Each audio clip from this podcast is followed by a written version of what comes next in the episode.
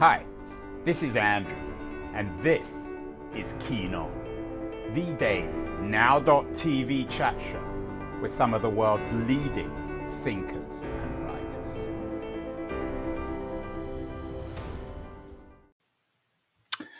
Hello, everybody. It's September the 20th, 2021. I'm talking to you from San Francisco in Northern California in the United States. Once again, the news in the US is not really particularly good about the future of American democracy. We're back to um, the charade, if you like, of, of, of, destroying the system, a game of chickens. Uh, the, the, the headlines today are about Senate Republicans saying that they're going to vote for a debt default, leaving, uh, according to the headline, the Democrats scrambling for a plan to avert economic crisis. We know that if uh, there is a debt default, the entire world economy goes down the lavatory. Uh, lots of other headlines about that today. Uh, Congress, apparently, according to The Hill, must address its looming debt crisis. Uh, the White House has ruled out concessions uh, in this in this game of chickens. Uh, Nancy Pelosi is involved in the in the chicken game too. So uh, the really interesting question here is how do we conceptualize what's happening in America? One of the things that occurred to me as I've seen what's happening in America is it's becoming more and more like the Lebanon, a country in perpetual political decline, a kind of quote unquote confessional democracy where neither side has any interest in participating in a political civic way with the other. Here we have a headline about the Lebanon uh, quick fixes to get out of its economic crisis, which it seems to have been in for the last 40 years. Uh, even the parliament in the Lebanon doesn't work after power cuts. Um, and uh, Lebanese are continually investigating uh, various kinds of corruption in the system. That's one way of looking at it. Another way is to think of the crisis um, in the context of a small town in Italy called Chiaramonte. Um, uh, it's in the province of Potenza in the south of Italy. And it was the subject of a really interesting book. Uh, I think it's about a 50 year old book, The Moral Basis of a Backward Society, uh, by a very distinguished uh, sociologist. Not everyone will have heard of him, Edward C. Banfield. Um, the reason I bring up Banfield and the moral basis of a backward society in terms of making sense of America alongside Lebanon is that there's a really interesting new book out, Our Own Worst Enemy, by uh, the Atlantic columnist and uh, academic political scientist Tom Nichols. It doesn't begin uh, in the Lebanon, but it does uh, begin uh, in uh, Chiaramonte. so, Tom, and I've got him on um, video from his home in Rhode Island. Tom, in terms of making sense of the current American predicament, why do you start with the Banfield text? Why do you start in the south of Italy?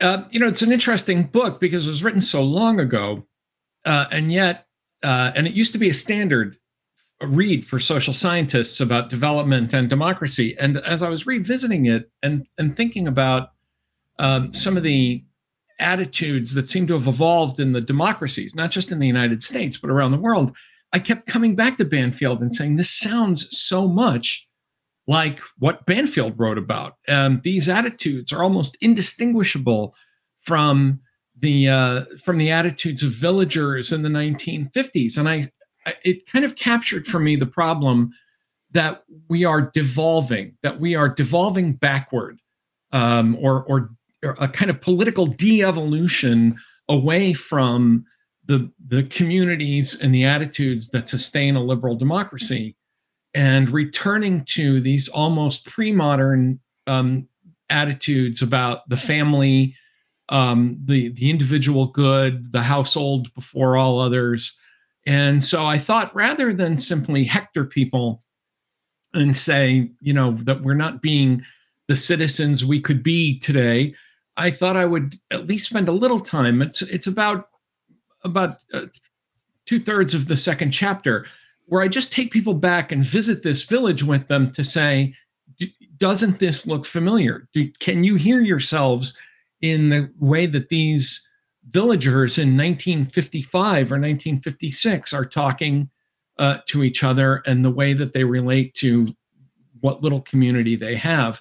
Hopefully, to kind of shock people out of their cultural and ethnocentric bubbles to say this has happened before and it could happen again because this this is how you're acting. Uh, you don't mention the Lebanon in um, in your book, but as I was reading it, I couldn't help thinking of contemporary Lebanon. I, am not sure how much you know about the Lebanon. You're a foreign policy expert, so you probably know more than me.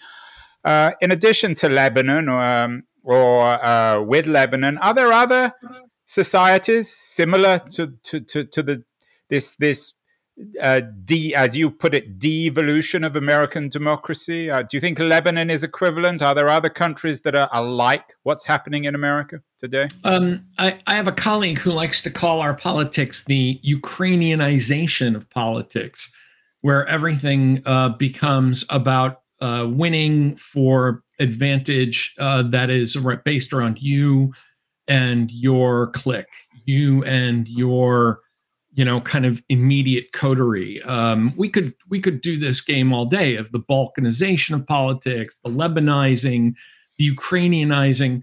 Um, i chose italy. I, I, chose banfield's book in part because it again it was such a touchstone. Everyone who every social scientist uh, at some point had to read banfield but also because it was a society at peace. It's a european society it's you know it's more like America uh, in some ways, and of course Banfield in the book draws distinct parallels even in the 1950s. Why is um, you know why is this this he calls it Montegrano because he wanted to spare their feelings. Right, he, he had another name for it. Yeah, yeah, he didn't want to humiliate this town uh, by name, and he compares it to uh, you know other towns he's he's worked on.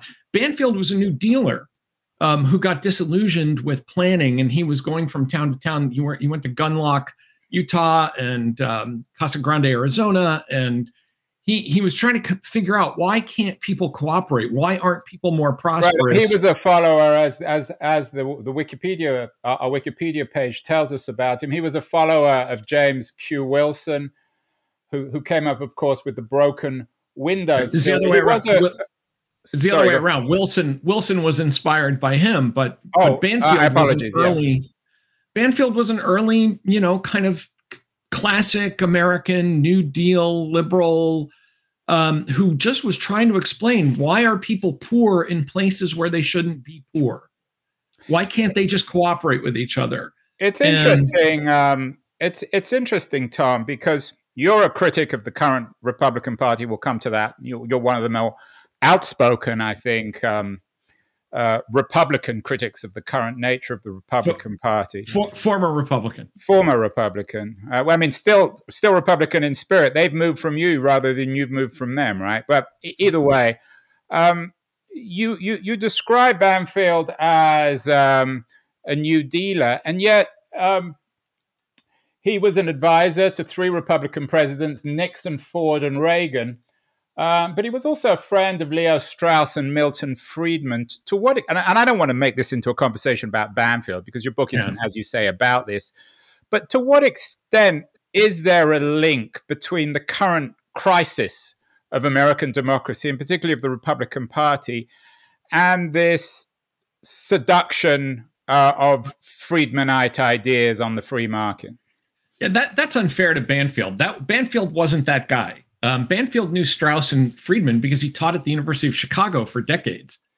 Uh, and he was, I, I, would say, he, he kind of becomes cent, a center right figure at best, uh, merely because he was his work was overtaken when he said, you know, culture actually impacts uh, prosperity and democracy and cooperation.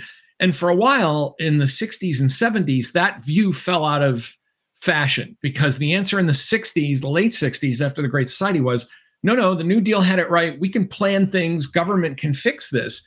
And what people like Banfield were pointing out, going all the way to James Madison, and I think, which is a bipartisan problem, um, you can't sustain a democracy when you have unvirtuous people in it who simply only care about themselves. And I, I actually trace this in the book uh, to the late 60s and the early 1970s. You know, you and I were talking just before we came on about the 1970s, which I think is a pivotal decade in all of this, where um, we really develop the problem, one that Banfield does not talk about, um, but that I think underlies our current crisis, which is a pandemic of narcissism. And I think that pandemic of narcissistic, self absorbed behavior begins with the kind of permanentizing and um, institutionalizing and consumerizing of a youth culture that just never goes away. And we we move away from being a kind of stoic adult responsible society insofar as we ever were as you know democracies are messy places and we become this kind of permanently adolescent entitled consumer oriented society whose instructions to government are get me the things i want and i think so, so ultimately um, tom are you arguing that this is the responsibility in historical terms of the countercultural left i, I know you're quite keen on uh, christopher Lasch, Daniel Bell. Is that the thesis that you're articulating that the roots of our narcissism can be traced back to the counterculture, or is it something broader no. than that? No, and I I'm going to keep pushing back, Andrew, because I don't think this fits in a neat right left axis. Um, and uh, you know, I don't think I even mentioned Daniel Bell. Um, you do mention Lasch, though. But yes, and actually, as I say in the book, and I don't I'm mean that critically. I'm not. I'm not no, in any way attacking you. But I, I'm a big fan of the Christopher Lasch of 1979, and completely not a fan of the Christopher Lasch who emerges in the 1990s, who writes The Revolt of the Elites. Um, Lasch becomes this kind of um, anti-elitist, churlish, intellectual populist. I mean, in, in that sense, I think that Lasch in 1979 was giving us a, a ter- terrific warning about where we were going. And Lasch in the 1990s, I would say, becomes part of the problem, where he says, you know, that the the lotus eating, you know, faculty lounge lefties are are the problem. I think that the problem overall is that democracies have a hard time in general handling peace and affluence. Um, and that and that's true in Italy, in the UK, in India, Brazil, Poland, um, all of the cases that I look at in this book or mention in this book, um, I think that what happens after the 1960s, and this is really more of a critique of capitalism than it is of the counterculture, is that we just consumerized everything. The baby boom creates this permanent market for never getting old, for never growing up, for never um, for never admitting scarcity or responsibility. And I think you see that even now um, in the way we advertise and the way we think about the role of government and the way we, um, you know, that every American home has three televisions. I mean, we have basically decided that um, a very high standard of living is functionally equivalent to democracy. And what worries me is that when people think they're being denied that extremely high standard of living, they attack democracy. They don't attack a government. They don't attack a party or a regime or a particular leader. They just say the whole system is corrupt and awful. Democracy is just a stupid game. And maybe we'd be better off with military rule or a strong man or central government planning and, you know, ruled by an oligarchy. Um, and I think that that's really dangerous. And I think that's where we are right now. We are in a transition point where um, over the, the next 20 years are going to tell the tale of whether liberal democracy survives or dies. As I said, Tom, uh, you, you write some great stuff in the Atlantic as well. You wrote this very compelling piece earlier this year, The Myth of the Golden Years, a kind of an attack on the general nostalgia, both on the left and the right in America. Your book, as, uh, as, as we've already discussed, is a critique of nostalgia uh, sorry, a critique of narcissism. The two N words, narcissism and narcissism and nostalgia, seem to go together. Do you see yes. them connected? How and why? Uh, absolutely, nostalgia, and I talk about nostalgia in the book. In fact, the Atlantic piece is a um, a reworked excerpt from the book. Mm. Um, and I talk about nostalgia as uh, in Svetlana Boym's um, term, which I uh, lifted from Anne Applebaum's excellent book on yeah. the twilight and, of democracy. And being on the show as well. So yeah, uh, she wrote a wonderful and, and, she wrote a wonderful book, and it tells you something that all of us who think about this are basically um, thinking along the same lines about the danger to democracy. But restorative nostalgia is a way of explaining away why you don't have the things you want. It's a way of scapegoating people in the past for why you think that you are somehow unfulfilled or that you've been shafted somehow in the present. And of course, in fascist regimes, fascist regimes are great at restorative nostalgia. You know, we would be a great country, except that, you know, 30 years ago, we got shafted by the Jews, or 30 years ago, we got shafted by the atheists or the professors or the whoever it is. The other thing that really worries me about nostalgia, and I and I note um, a study done by a couple of comparativists who've looked at this around the world, is that young people are nostalgic for times that they never experienced. They genuinely believe they they talk about you know again we keep coming back to the 1970s i've had it happen here in america when people say yeah but you grew up in the 70s that was easy. Those times were great and of course the 1970s were miserable by any by any measurement of unemployment inflation job creation um, the cost of living i mean it was just it was a miserable decade in almost every way and even back then white white uh, blue collar workers were yelling about how we don't have enough and the world doesn't listen to us and we're culturally disrespected. So I, yeah, I, yeah, I, I, ta- yeah, I take that point. But um, are you saying then that the, the current, if you like, and I use this word carefully, crisis of the white working class in 2021 is essentially no different from the one of 1971 or 1975? in uh, some ways, you, yeah. You write about this in a very personal way in the book because of your own upbringing in Massachusetts. Uh, you use Ian Bremmer again, who's a, an old friend and someone else who's been on the show several times, saying, you know, he escaped from Chelsea, Massachusetts. You escaped from your own working class origins to make something of yourself. But surely, um, surely, uh, Tom, things have changed in global economic sure. terms. Sure, things have changed, but it's amazing how the white working class and it, thank you for you know bringing up the autobiographical aspect of it because i think people should understand um, i came from that class. Um, my parents were high school dropouts. Um, you know i grew up in, i literally grew up like within yeah and your mom judging from the book your mom sounds an amazing person. She she had some addiction problems then she went mm-hmm. into politics and she was obviously both very frustrating but also inspirational as a mother. She was she was very tough. She was she lasted two years in city politics and was defeated. But in the, but she she went into it to get a open open air drug market closed down, uh, and she succeeded. And so you know it was like mm-hmm. local action where my mom be, went on the city council, managed to hang in there for two years, got this drug market closed down, got the cops and the zoning people and all that stuff, and then she was you know kind of drummed out by the local machine politics that that Massachusetts is so good at. But um, I came from that background, and so I I don't feel any need to be reverential or particularly um, you know understanding of what's happened now because a lot of the I, and I actually I bring up the hard hat riots of 1970 in New yeah, we've had a but we had a book on that. We had a guy. Yes. It's a great his book. name, but yeah, it's a really good book. Even if I forget the name of the author. Uh, from my from my publisher at Oxford, and um, you know, the, it's amazing that if you listen to people in 1970, they are indistinguishable from what people are saying now. We're not respected. The culture looks down on us.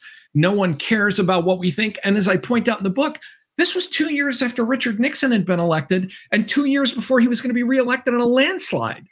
Um, you know, the, the culture was oriented around what does the white working class want? And I think, yes, things have changed, but I think this is a really important thing to point out the attacks on liberal democracy are not coming from the poorest and dispossessed of the world. It is an, almost an entirely a middle class phenomenon. And that's the thing that I was writing about. If we were sitting here, if there were you know poor people marching on Washington, you'd say, well, you know, income inequality and poverty and homelessness and joblessness. I guess that's why democracy is in trouble. Those are not the people that are marching on Washington. Those are not the people electing Donald Trump or Berlusconi or um, you know the the people supporting anti-Muslim parties in Poland.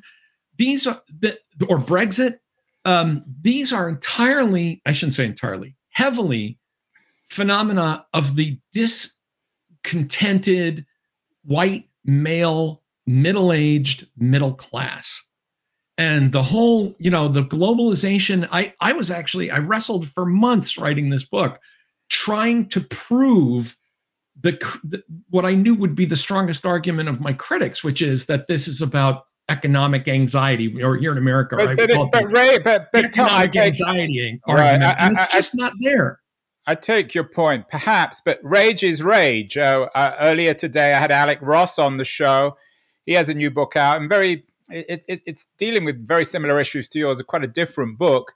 He says if nothing changes, uh, rage will be the defining quality of the 2020s. His book is appropriately called "The Raging 2020s." Whether or not we can justify that rage, that rage still exists, doesn't it? But, but rage is not rage that that I think is a that's incorrect. There are people who are genuinely angry with policies who say, look, democracy is a good thing, and I want the policies of a democracy to better reflect my interests and take better care of me. That I think is a normal process of politics. That's why we have parties and legislatures and elections, and we fight it out about how to get to, to our conception of a good society. This is about a rage that says democracy itself is a bad idea. That's the difference. Is it a mock rage people, though? Is it is it a media induced narcissistic kind of rage that isn't really rage? Oh, I I think when you have members of Congress as we just had here in the United States 2 days ago, when you have people saying I'm not running for reelection because I have a wife and children to think about and I can't go go to work as a congressman every day fearing for my safety, then I think that's pretty real rage. This is not um, this is not some media invention about rage. You know, the, we the, the U.S. Capitol was breached by a violent mob for the first time since 1814, and yet if you look at those people who were um, macing or bear spraying cops and beating them with clubs and who brought weapons in some cases um, they were they were middle class they were aboard and this is i think the author we need to talk about here beyond banfield is eric hoffer the guy who the guy who warned us in 1951 there is no greater danger of a mass an authoritarian mass movement arising than when you have a middle class that is bored out of its mind and i think that that boredom is in fact the, the outcome of 30 years of affluence and prosperity and peace. And, you know, people are looking for some kind of meaning in their lives that fills this narcissistic void. And so they say, I'm going to be a hero. I'm going to carry a flag and go fix a stolen election that was taken away by a pedophile communist cabal. I mean, literally, we have become a society that's becoming psychotic. And it's not because of poverty and it's not because of income inequality. That's not what's driving this illiberal moment around the world. I know it's everyone's favorite explanation, but the evidence just isn't there for it. It's it, that's driving a lot of dissatisfaction. These are real problems. That drives a lot of electoral dissatisfaction and a lot of political um, uh, um, debate. But it's not it's not the source of the illiberal moment. It's not why there is an anti-Muslim movement in Poland in a country that doesn't have any Muslims in it. It's not poor people doing that. It's not. It's not the poor that were, you know, pushing for Brexit. Tom, is this one of the reasons why you, you, at the end of the book, you call very clearly for three fixes, and we'll get to all of those. But one of them is uh, military service. You you seem to be falling back on a, or maybe a, a Spartan-like solution to this. Do, do, do, the young men just need more discipline here? I mean, why no, is military service so key? I well, I don't call for that. And in fact, I call that the new Spartanism that I think needs to be stopped. I oh, think we fetishize military service in the United States. And I think that what I what I recommend in the book is a summer of training or service simply to get kids of both sexes, both genders out of their um, homes for six weeks. I said, you know, arbitrarily, I picked a month or six weeks. So, a, so a civic six weeks. Uh. but but in a but in a in a military environment because I want to demystify the military. I don't think I don't think we've succeeded with you know uh, kids go volunteer and get intern wages to go pick up trash next to highways. Um, you know, six weeks where you say, okay, you've done something that you didn't like to do. You had to live with a bunch of people in a building. You had to eat crappy food. You had to get up at six o'clock in the morning. And now you've you've served your country in a very small way. Now you don't have to, you know, constantly walk up to veterans and thank them for their service. You have actually seen guns because that's the other problem in America. We mystify guns. We have half the country is in love with them, half of them are terrified of them. You've now been in an environment of, you know, where people show you how to use these things responsibly and then put them away. Three ideas that I came up with because I think it's small and doable. I think it was a it's a small like I I am deeply opposed to to a draft because I think it'll just re- replicate all the social inequalities that the draft caused the first time around. Um, but I think something that you can't get out of, where you, where even like I said, for a month, as an 18 year old, you just have to do stuff you don't want to do for something larger than yourself in an environment where people can actually tell you what to do instead of asking you nicely to go pick up the trash. Um, I think would be a good thing, and I, it's actually not a Spartanism, as I call it in the book. It's a response to what I fear has become a new Spartanism that is undermining um, our civil military balance, particularly in the United States. And it worries me quite a lot. Talk about the other two fixes then um, that, that, that you are suggesting as a way of countering this sort of cultural amnesia, narcissism, nostalgia for something that didn't really exist, and this increasing rage, absurd rage of a, of a middle class, a, a pampered middle class. Uh, uh, or as I I borrow the as I borrow from uh, um, uh, the 50s from C. Wright Mills and others, the, a lumpen bourgeoisie. We yeah. now have a lumpen bourgeoisie that doesn't just doesn't particularly care about democracy. Um, I, one counterintuitive recommended recommendation I make is that the parties actually have to become stronger parties need to stand for something instead of merely being vehicles for celebrities to hijack um, you know americans and here I'll, I'll just stick to the american context americans are terrible at ideological consistency um, we've known this since the 60s that most americans don't really um, you know uh, um, that they that uh, they don't really understand you know kind of where they are on the right or the left. Their their views are kind of an amalgam of political views, and the parties have kind of decayed along those lines of simply saying, well, if you're rural and evangelical and white and don't like you know the the pop culture, you're probably a Republican. If you're urban uh, or live in a suburb and you have a certain amount of education and you think you know you're basically pro-choice or you know you, you're then you're basically a Democrat but that's not going to sustain a, a, a, party system to produce logical outcomes. And I talk about this in the book. I, I, I tell a couple of stories in the book from the press. Um, my favorite is the woman who, in Iowa, a caucus voter. Now, if you're not an American, caucuses are unusual in America, but they're very they're for activists. They're for very politically involved people. And yet, this caucus voter says, yeah, I really like Pete Buttigieg, the left leaning. He's now the yeah, Secretary yeah, of Transportation, right? Left leaning, gay, married, uh, young guy. And she says, but you know, if Buttigieg doesn't get the nomination, I guess I'll vote for Donald Trump. Well, you, you can't make sense out of a voter like that, and you certainly can't construct a party platform or any set of proposals that will make sense.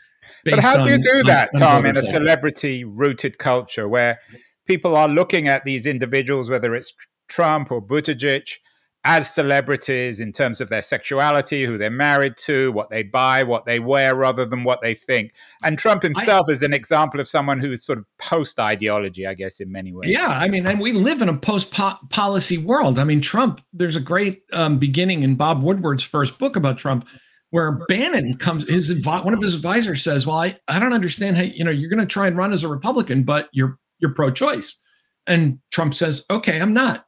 Fine. I'm not pro-choice anymore. And he says, well, you've donated to all these Democrats. And he says, fine, I'm not, I won't, I'll donate to Republicans now. I mean, you know, he voted, he donated to Carter. He wasn't a Reagan supporter. Um, and then suddenly says, well, I'm going to be a Republican. I, I actually argued in the 2016 primary that um, the Republicans should have just said, "You're not a Republican." The party, you know, the central organizing, you know, committee of the GOP has decided you can't you can't be on our our debate stage. We're not going to share our money with you. We're not going to amplify your message. Um, and just to be even handed about this, I found it pretty appalling that Hillary Clinton had to run and and you know take a really serious challenge from Bernie Sanders, who hadn't ever bothered to register as a Democrat. And I think I don't think it's too much to ask that if you're vying for the nomination of a major party, that at some point you should, I don't know, join that party. Um, but that's we have become incoherent about what parties mean, and I think you see this right. um, as well in Britain and Italy and other places where parties have merely become flags of convenience for for entrepreneurs. Yeah, Tom, as we discussed before, and as you brought up earlier, you think that the 1970s, and I agree with you, is a particularly important period. You you wrote a great piece in the Atlantic earlier this year saying that the Republican Party has become like the Communist Party of the Soviet Union in the late 1970s. We've had a number of shows about how America itself is like the dying days of the Soviet Union, particularly with Harold James from Princeton University. Um, is the Democratic Party, like the Republican Party, uh, some sort of rotten legacy of the 70s, whether it's the Soviet Communist Party or some other uh, uh, uh, bureaucratized organization? No, I, I, I mean, I think that the the damage done to the Democratic Party in the late '60s and the early '70s was that they veered too far away from their old machine politics roots and became this um, gigantic coalition that is completely unmanageable. And we're seeing it right now we're, we're, I believe that in the United States, we are facing an existential crisis of democracy. And what's happening in the meantime is the Democratic Party is tied up in knots with itself about an infrastructure bill. I mean, that's just crazy. Uh, this is, I hate to say it, you know, because I'm not, uh, you know, I, am not a, um, I come from Massachusetts and I know the, I worked in Massachusetts politics for two and a half years. I worked in the State House in Boston, and I know, you know, I remember the old Irish mafia of my youth. Um, but on the other hand, when you have a party that is completely undisciplined right. and completely, um, you know, um, in a kind of multifaceted splitting apart of everybody that's not a Republican, um, you can't really be an effective Aren't you uh, falling uh, into? Uh, aren't you falling falling into the same trap that you're warning us about? Uh, a nostalgia trap. You want the the Republic, uh, the, the Dems to go back to um, to Tip O'Neill, the Republicans perhaps to go back. Certainly, I just said that. I don't want them to go back to that, but I think a more disciplined Democrat, something between 1965 and 2021 is the only way the Democrats are going to get. How realistic though i mean given the dysfunctionality of american political parties and the system how realistic is the reform of the, the party system your second fix i, I think uh, well first i think the republican party's dead and right. that party if it ever comes back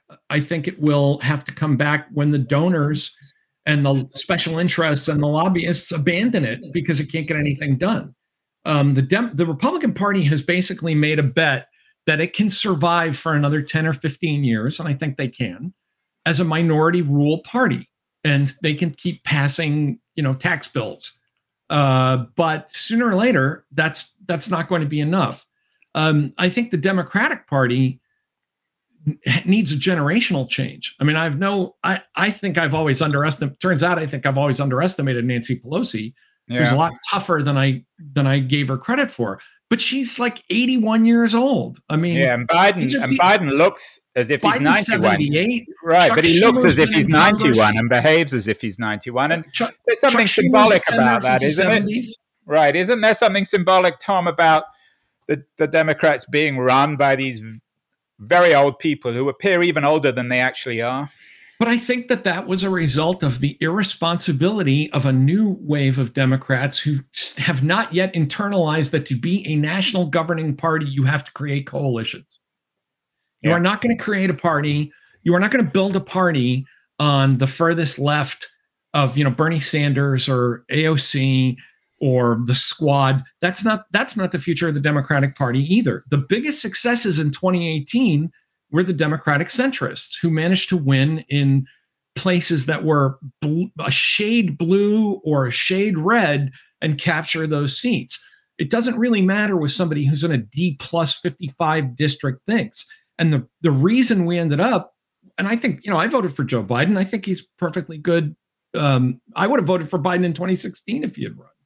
Um, but I think the reason we're falling back on these older centrists is because the Democratic Party is so fractious that it can't produce anybody the, the bench is too shallow because the Democrats became just used to being in the opposition and coming from very safe districts where, again, where, you know, when you're in a D plus 55 district, you don't have to worry about what kind of nutty ideas you're floating because they're never going to, you're going to get reelected. Those ideas will never come to fruition. People want to think a little more about this. I quote him in the book, David Shor, who's a progressive uh, a data analyst who keeps kind of warning look, all elections are now national elections. And you can't keep running as if you are running to capture one district in San Francisco and one in New York. You're going to have to create, uh, I don't know, I don't want to say it's like the Howard Dean 50 state strategy, but you're going to have to do something bigger uh, to create a coalition that includes people that you might not agree with most of the time, but that agree with you about the basics about democracy. And I think right now the Democrats are having a hard time doing that because you have a generational disconnect of people who don't think in terms of coalition and people like Biden, who I think unfortunately are still trying to build coalitions that are not within reach anymore. Very briefly, Tom, because I want to get to your third fix. How much is the internet to blame in terms of its fragmentation and ideological ghettoization for what's well, happening as, in all this? As as IT guys always say when they come to fix your computer, a lot of the problem is the uh, chair keyboard interface, which is the human being who's sitting in front of them. Um, you know, I trace a lot of these problems back to the back 40, 50 years with this growth of narcissism, but the internet puts that on steroids. The internet is like an engine that generates narcissistic behavior, performative mm-hmm. behavior, um, self centered behavior because we only deal with other people through a screen instead of taking our cues from face to face interaction. Uh, and it also generates a huge amount of resentment and envy. You know, going back to the economic explanations, the internet, interestingly enough, has created huge amounts of resentment between people who are actually very close in social class. Um, the internet, and and this I think goes. Tr- this is true as well of American society. We're not sitting around resenting Jeff Bezos. We're resenting the people that we found on Zillow whose house is valued at 15% more than ours is because they somehow put in central air conditioning. That's what's driving a lot of this behavior. So the internet has become, you know, I, I always liken the internet as a metaphor to food. We've never had more food, we've never had more calories available to us. Unfortunately, we've chosen to take them in through fast food and junk and you know cheeseburgers and milkshakes and that's why even though none of us are starving we are obese and diabetic you got to be um, careful with, uh, you got to be uh, careful with uh, food uh, tom because we'll we'll come on to your comments about indian food um, which wow. caused such a controversy on the internet but let's let's let's leave that in all seriousness um, let's get to your third fix then. We, we talked about a limited civic service. We've talked about uh, some sort of profound reform of the political parties. The third reform seems to be the sort of the meta reform that might make all this possible. What's that? Uh, well, one I, I one reform I think would change the complexion of American politics. Um, not really available in other countries, but I think again a limited structural fix that doesn't require tinkering with the Constitution or with constitutions in other countries for similar kinds of fixes. I think we should enlarge the House. Um, I think, again, we should think about structural changes that are within our power that don't require massive muscle movements. You know, uh, people on the left, I, I keep having this debate with people on social media and it tires me out about abolishing the electoral college. People on the left need to understand you're not going to abolish the electoral college. It's just not going to happen. It's certainly not going to happen in time to save democracy. So get it out of your head because of the constitutional barriers to doing that enlarging the house is a different matter. Um, if suddenly you change the size of a congressional district, uh, that would change the number of votes in the electoral college as well. Um, it would make Congress more representative. It would make um, House members uh, more reliant on their voters rather than on large kind of national movements that can generate money that can help them run ads to get above the noise in big buy districts where they have to come up with a lot of money. Um, so I think that's one possible fix. Um, I think in the United States, I think it's time to add members to the Senate. The United States has this colonial residue of territories and commonwealths that don't have representation, including the District of Columbia. Um, that should change. Um, I, I, think the answer to a problem with democracy is more, but more um, responsible democracy, not simply more outraged participation that can, you know, goes with the tides back and forth, but structural long-term changes that can actually produce a more representative and a more even-keeled uh, government capable of taking in a lot of the the new demands of the 21st century. I'm struck by the fact you're a university professor, but you don't come up with any educational fixes, and I, and I don't mean that critically. Uh, you quote, as so often in these kinds of books, Hannah Arendt, and you say uh, you, you quote her on the need to sort of to get beyond the the the idiocy of, dem- of, of, of democracy in, in late stage capitalist societies and, and remind ourselves of, of, citizenship. How do we do that? I mean, the, I, I, take your three reforms. Maybe they're doable, maybe they're not. But how are we going to make people individually more accountable, responsible, so that they don't fall into the the narcissism trap? Because I don't see reforming the House or changing the nature of political parties fixing our, our epidemic of narcissism. Well, I, the three things I recommended were things that make people have to work together, which is why I chose them. I mean, I think on a local level, I could have just as easily said, get together and think about how to, well, like my mom did, close down a drug market or fill the potholes or, you know, improve bus service because that's what get, we've we've withdrawn from having to talk to each other about very commonplace things. Ask people uh, who their member of Congress is, they don't, and they don't know. Ask them the last time they paid attention to a city council meeting and that's a complete mystery. They care about the president. That's it. They care about the presidency and national politics, and all of the other stuff flies under the radar.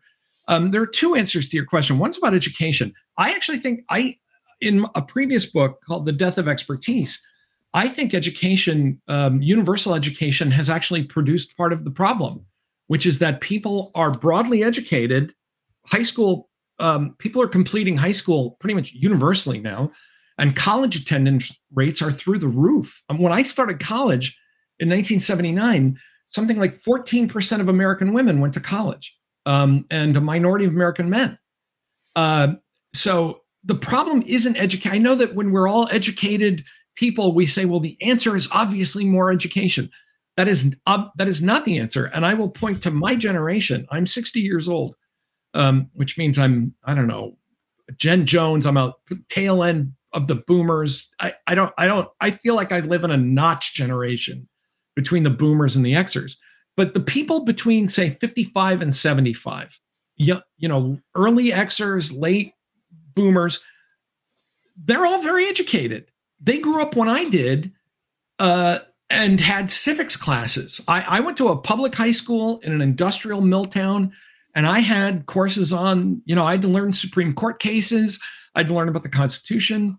Um, you know, but yet the people 55 to 75 are the most illiberal chunk of society right now in every country.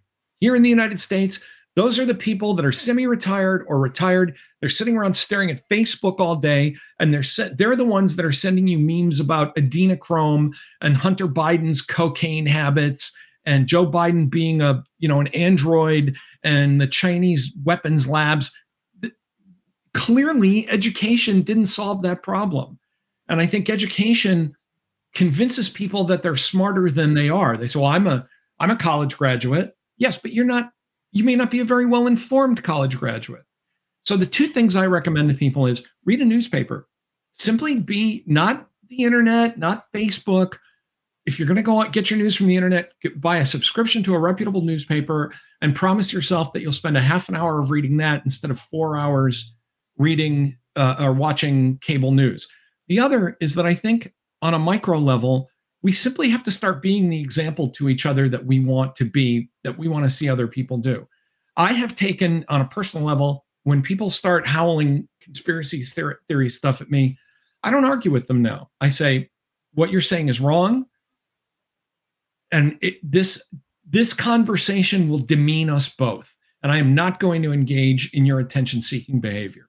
You want to be an adult, you want to make a choice about not taking a vaccine, then make your choice and suffer with the consequences of what you're doing. And I think that that may be a better, um, you know, a better uh, alternative than you know trying to educate people out of thinking that Venezuelan voting machines changed the 2020 election. I think we I think we have to have a little more stoicism and a little more put a few more social guardrails into place to say there are things that are too ridiculous to discuss and that you are a bad citizen for thinking the way you are. I know well, it's judgmental. It's judgmental, but maybe we need a little more judgmentalism. Well, one one way of, of getting some educated judgmentalism is to read Tom Nichols' new book, Our Own Worst Enemy The Assault from Within on Modern Democracy. He's clearly intellectually feisty. He can't be boxed up in any left right political uh, conservative radical uh, box and he's very interesting um, and the book is is great tom i really enjoyed it um, in addition to your new book you're in rhode island at home at the moment these mm-hmm. strange mm-hmm. times where we're still not quite sure if we can go out what else should people be reading in addition well, to your new book? You know, it's funny. We were talking about the 70s, and I just finished when I was writing the book, I was reading David Frum's book on the 70s. And uh, then I came across this, which is Ron Brownstein's book, where he mm, targets 1974 as kind of the cultural turning point. Uh, uh, you know, uh, of American culture. And I, f- I feel this very keenly because I hated 1970. I was 14. I turned 14 that year. And I felt like I was living from the transition of the 60s into the 70s. And it felt like the culture became kind of plasticky and shallow and, you know, kind of uh, off the rails. And um, I, even though I lived as a teenager and went to high school in the 70s, I think of it as probably the worst decade uh, of the of the years of my you know. So why read the book? If it, are you saying he's entirely wrong?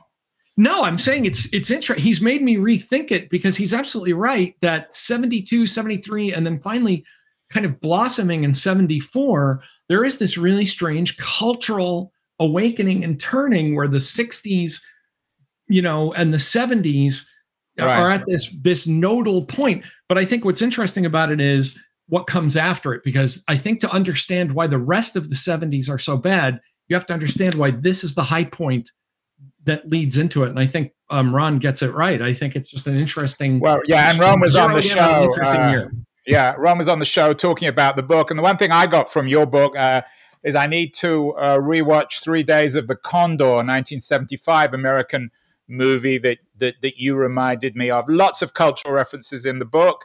Wonderful conversation, Tom. Keep well, keep arguing, keep aggravating people because we need guys like you. Thank you so much. Thanks, Andrew. Thanks for having me.